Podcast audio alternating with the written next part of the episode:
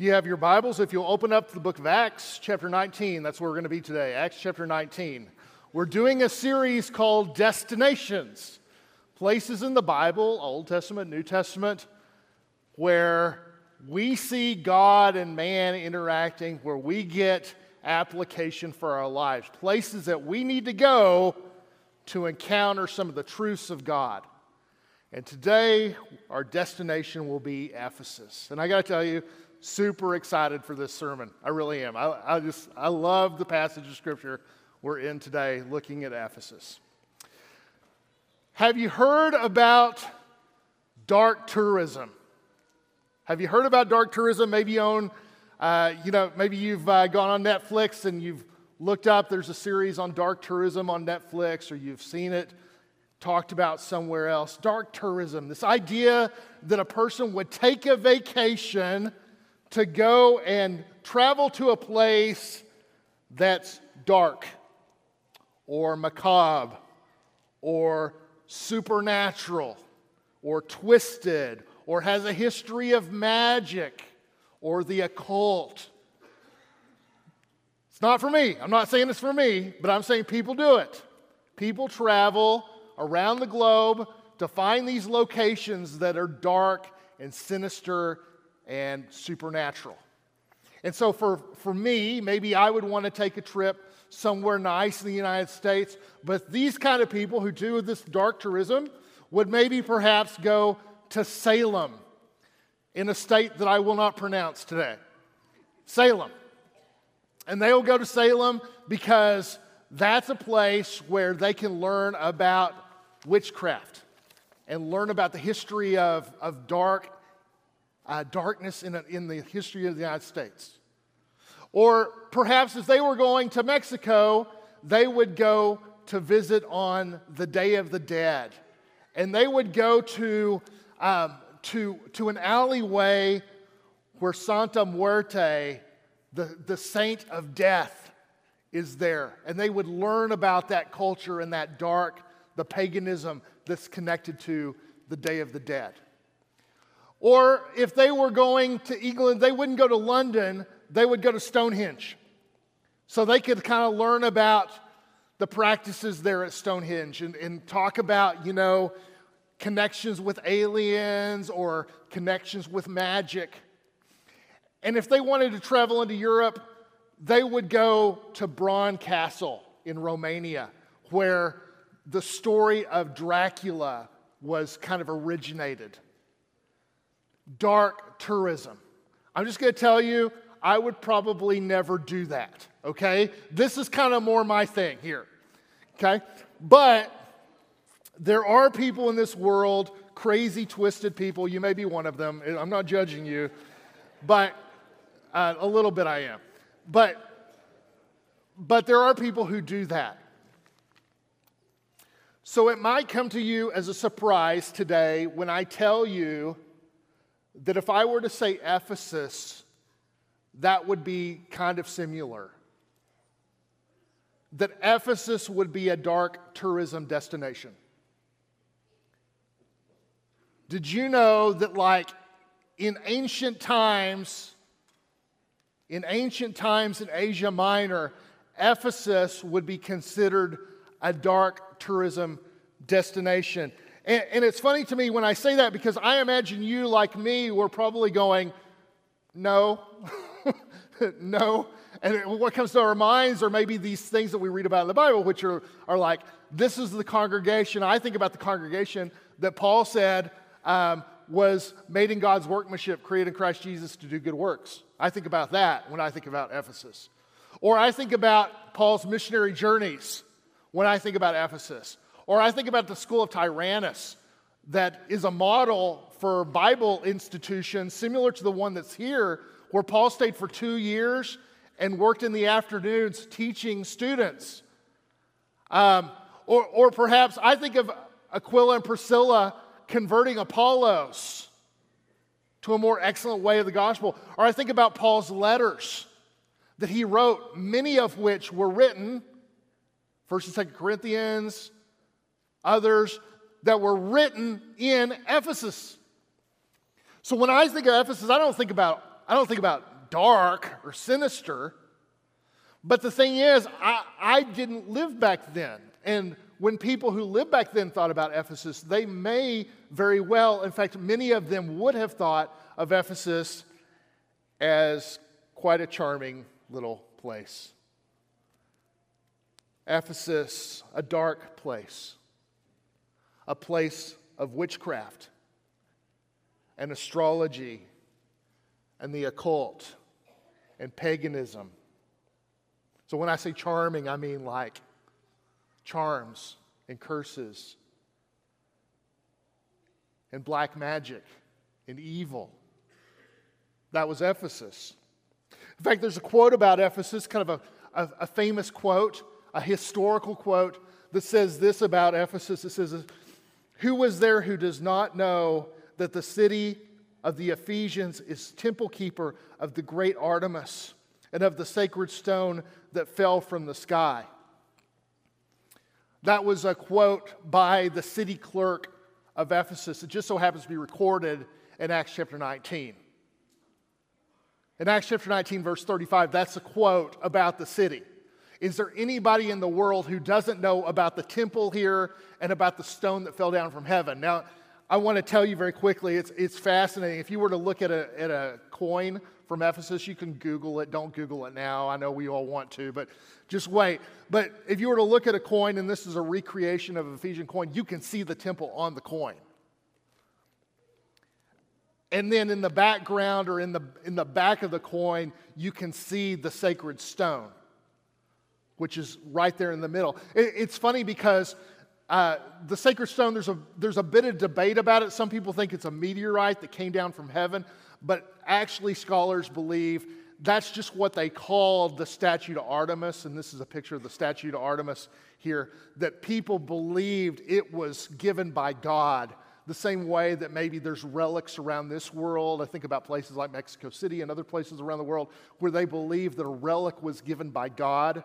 People believed that this relic was given by God and it was placed in the temple. And you got to know this that that temple to Artemis was one of the 10 wonders of the ancient world. In fact, there's recorded history of people coming in and saying, I have been to the hanging uh, gardens of Babylon, and I have gone and I've seen the pyramids, and this is the most beautiful thing I have seen,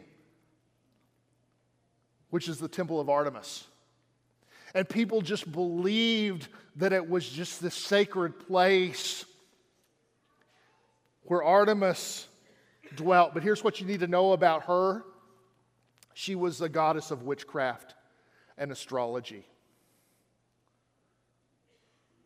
And because of that, those who worship there were, were part of this pagan group that would offer animal sacrifices. Like if you wanted to, um, if you wanted to, to have love or find love, you could offer an animal sacrifice and you could be blessed with that, or you could curse someone if you want to curse someone. But it was more than that. Ephesus became this town where you could, you know, you could walk in and you could get crystals if you want to buy crystals for for worship, or if you wanted to, to buy a, a deity, uh, some kind of an idol, you could buy that. And we read about that in Acts chapter 19 at the end of the chapter, how that Christianity kind of shook up the idol industry. But that was going on. People were buying idols there, and, and, and you know, any kind of supply you might need for divination or pagan ritual, you could get that in, in Ephesus. Oh, and one other thing you could get there, you could get some magic. You could get a magic scroll. In fact, history tells us, scholars tell us, that anywhere in Asia Minor or in Europe at that time, if you went and you wanted a magic scroll, you know what you would call it? If you wanted a magic book, you know what you'd call it? An Ephesian letter. That was what it was called. So people would go and they would purchase these Ephesian letters. Wherever you went, you'd just go buy an Ephesian letter. That's a magic book. And that's what they called it. That's what everybody called it back then.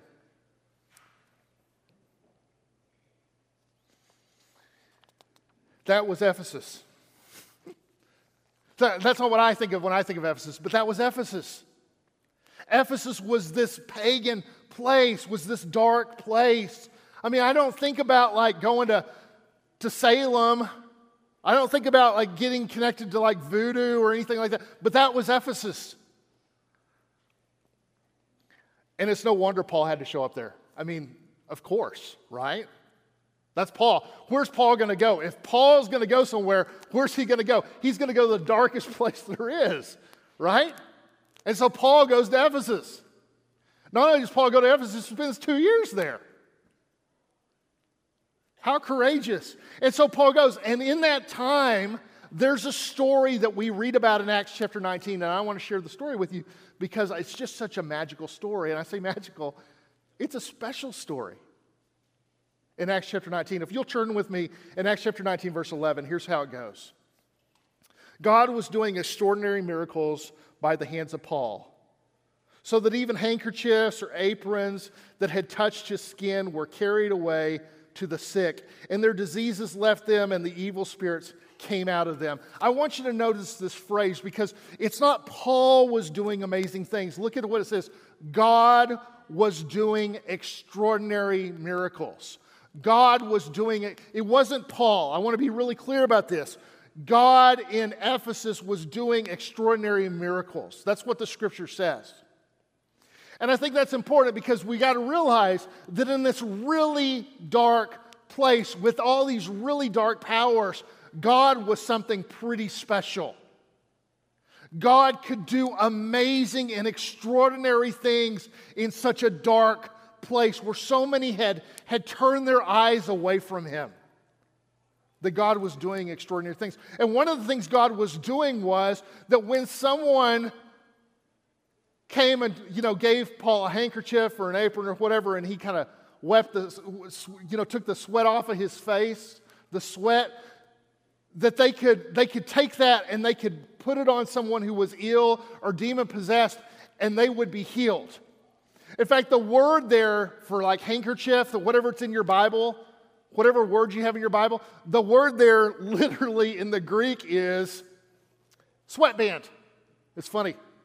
It's a sweatband.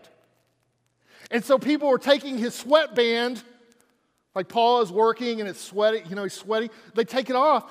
They weren't even, they, they were only just taking the band and just taking it and touching things and healing people. That's how powerful God was, Jehovah God was in this city.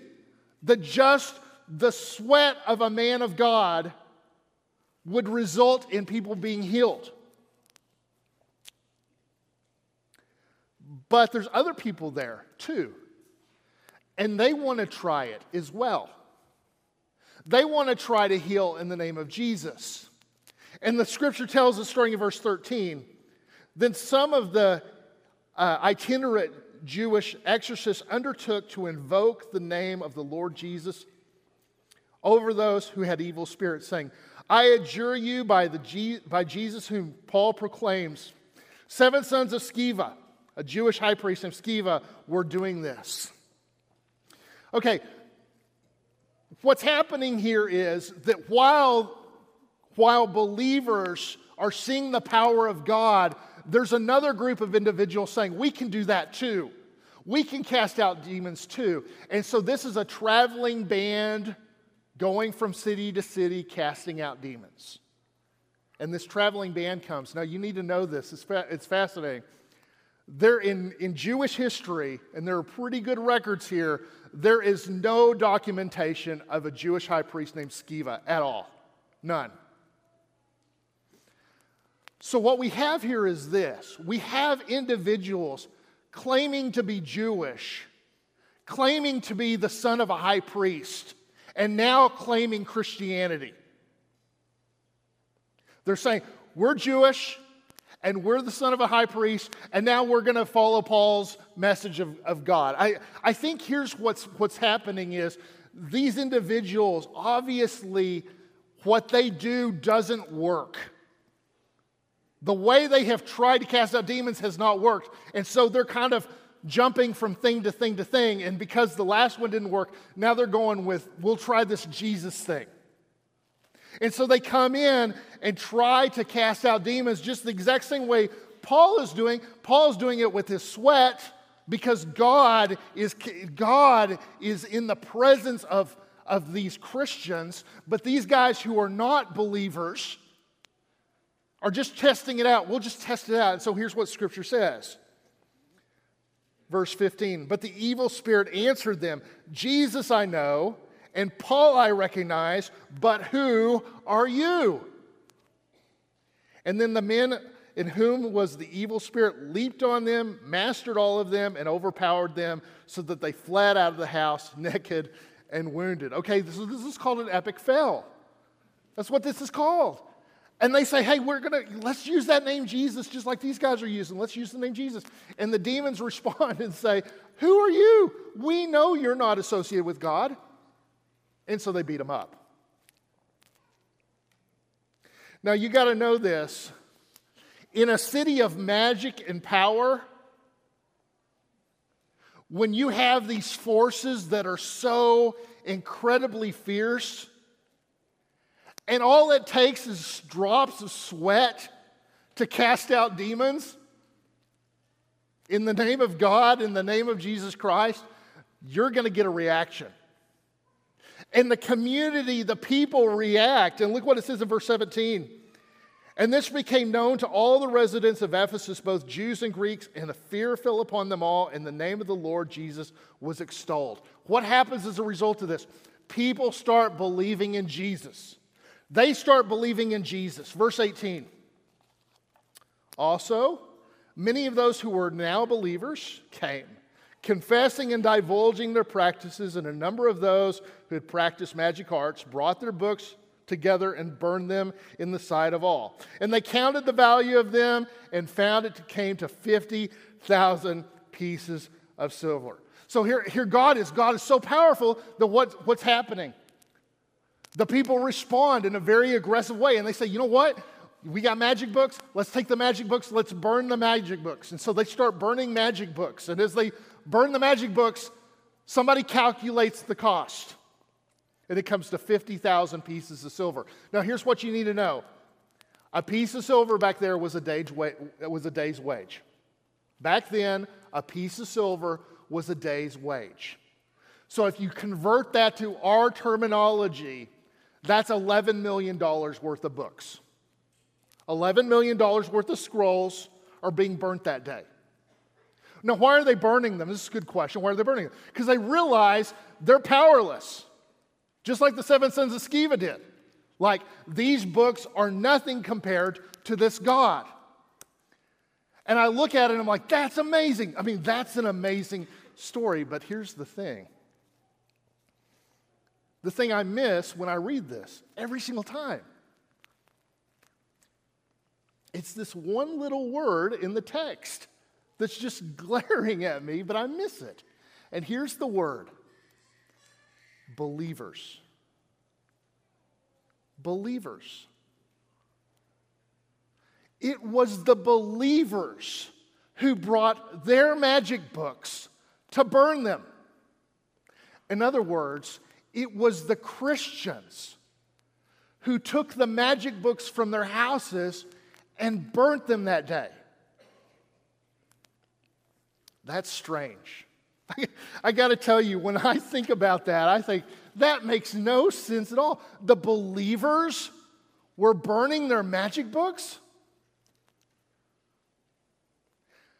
You know, some things don't go together well. Christianity and paganism, Christianity and the occult, Christianity and witchcraft, that's not a good fit. But in Ephesus, Christianity and witchcraft were hand in hand. Christians who had been converted to Christ still held on to their witchcraft. And when they saw God come in power, when they saw what God could do, and what this power that they had held on to was incapable of doing, you know what they did? They repented and burned their magic books. You see, that's Christians in Ephesus. Christians in Ephesus, Christians in Ephesus, could be hypocritical. Christians in Ephesus could be two faced. Christians in Ephesus could justify, they could justify holding on to Jesus and holding on to paganism at the exact same time. But then they saw the truth, and God came in power, and they had to respond. And so, you know what they did? When the light of Jesus came into their lives, you know what they did? They lit up their magic books. What an interesting story. Can I tell you something? We're, you know, we're doing this series on destinations, and as I think about these destinations, it's got me trying to wrap my head around what the purpose of this is. And we, we've been talking about this, and we've been saying, you know, when you talk about the destination, you're not literally going there. When we say Caesarea Philippi, we don't want you to literally go to Caesarea Philippi. We just want you to have the heart and the spiritual response of one going to Caesarea Philippi. And so what we said was, hey, Damascus, this was Princeton when he went, took us to Damascus. We said, you know what Damascus is? That's that place where you encounter God and you make a change. And we talked about Mount Horeb. That's what Bill's was. And Bill, Mount Horeb was that place of renewal, and you keep coming back. You got to keep coming back to God and keep meeting Him on the mountain. And then Monty came and he talked about Caesarea Philippi, and that was the place of the great confession when I've got to make this confession. And when I was thinking about this, I was thinking, well, what's Ephesus? What's Ephesus?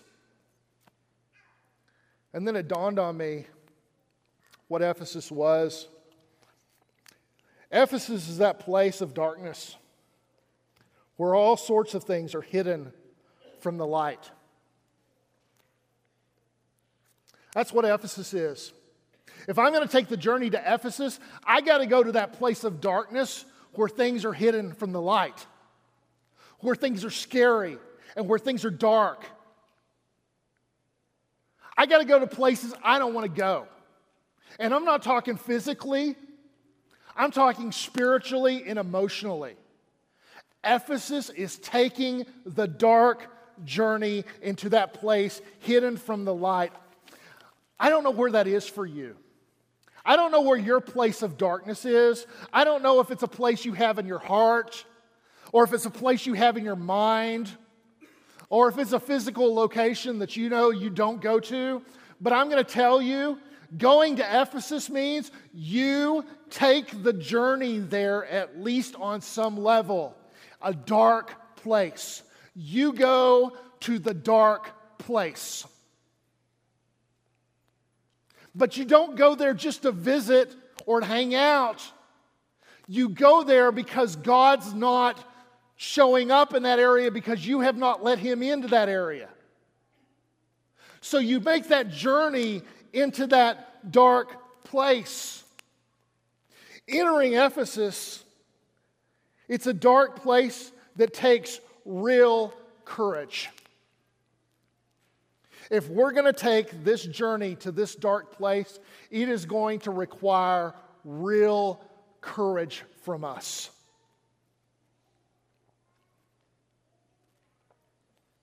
It takes real courage to go to the place where sin is. The place of my sin where my sin is there and it's been it's just been there and I haven't got it figured out or dealt with. It takes courage to go to that place. It takes courage to go to the place where my emotions are raw, where my anger dwells, or where my sadness dwells, or where my fear dwells. It takes courage to go to that place. It takes courage to go to the place of my pain and my woundedness, where people have hurt me and where I've hurt others. To those stories from the past, those stories that I do not want to revisit and I do not want to think about, the ways that I have interacted with people in unhealthy ways, and the ways others have interacted with me in unhealthy ways, and the places that make me sad inside and make me angry inside. Ephesus is that dark place of conflict where relationships are broken and they haven't been reconciled, where there's a lack of forgiveness and there's a lack of peace. Ephesus is that place of selfishness where I find myself being so incredibly selfish all the time because of my desires that well up inside of me, and I get what I want when I want it. Ephesus is a place of failure where I think about the ways that I have failed others and hurt others. It is that place of negativity where when I think about it, it makes me angry and it makes me negative and it causes me to have a bad day. And Ephesus is that place of doubt where I question everything. I question my value and I question my worth and I question my God and I question my relationships and I question my faith and I question my church. Guys, that's Ephesus. And it takes real courage to go there. But here's the thing if godly people don't go to Ephesus, they can't drag hidden things into the light. If godly people don't go to Ephesus, they can't drag hidden things into the light. They can't go like the church was forced to go and grab their magic scrolls and light them up. They can't go and grab their sin and light it up with God. They can't go and grab their insecurities and light it up with God. You see, that's why you got to go, because you got to drag that junk into the light, into the light of God's grace and His love. The light of God is necessary to illuminate the hidden things of Ephesus. The light of God is necessary. Think about how powerful God is. Think about what God can do when we allow Him into parts of our lives that we don't want to let Him in. He is necessary. Do you realize that God is light and in Him there is no darkness at all? His radiance is like the sunlight, His brightness shines forth.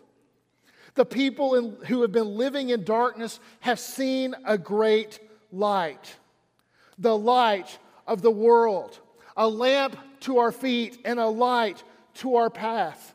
And darkness cannot overcome it. That's Jesus Christ. That is your God. So, for this to happen, only one thing is necessary and that is willingness. Are you the willing? Are you willing to go to the dark place of Ephesus? Are you willing? The willing should courageously travel to the place of darkness where things are hidden in their lives. Courageously. Courageously go. And the willing should have the courage to start dragging things into the light. Do you have the courage? Can I tell you something interesting about Ephesus to me? When I think about Ephesus, I never think about the occult. I never think about darkness. I never think about witchcraft. I never think about all these different things. You know what I think about when I think about Ephesus? that list from earlier. I think about a church called God's Workmanship. I think about Paul's missionary journeys, the school of Tyrannus. I think about Aquila and Priscilla and Apollos. I think about Paul's letters. I'm just wondering is it possible God's trying to show me something in that? That God could take such a dark place and God could turn it into something so amazing. You see, when God enters a dark place, He can really lighten it up. He can really lighten it up. As, do, as God is allowed, I mean, look, look, we know God is already there, but as we open up to Him to do these things, He can really lighten up some of these dark places in our lives. So, in just a moment, we're going to have an invitation. And that invitation is designed so that if anybody wants to come forward to connect to the church for prayers, they can come forward. But at this moment, I want to take just a moment and say a prayer about this. And I want to encourage you before the invitation that you would at least come forward in your heart and lift up this prayer before God. And here's the prayer the prayer today is this to see the dark place. Number one, see the dark place. Number two, have courage to step in. And finally, be willing to drag anything I see into God's light. There are some people here who just can't see the dark place. They, they, they can't wrap their head around it. Okay? We want to see the dark places of our lives. We want to have the courage. Maybe you do see it, but you don't have the courage to go there. To have the courage to go there and bring it out to God. We're not saying publicly. What we are saying is for you to have the courage to say to God, This place belongs to you. Take it. That's our prayer, and that's what we're going to pray right now. I want to ask you as I say this prayer to have a heart of willingness to go before your Father. Let's pray. Father God, today we lift up these dark places, these places like Ephesus in our lives. We ask, we ask God today that as we go there, that you would, Father, bring us to that dark place and help us have the courage to step in. Help us to be willing to drag anything we see into your light. Father, we love you. We need your guidance in our lives and we need your direction. We need you to light up these dark places for us. We pray this in your son's name. Amen. If you need anything from this body, we are here to serve you today. Won't you come now as we stand and as we sing together?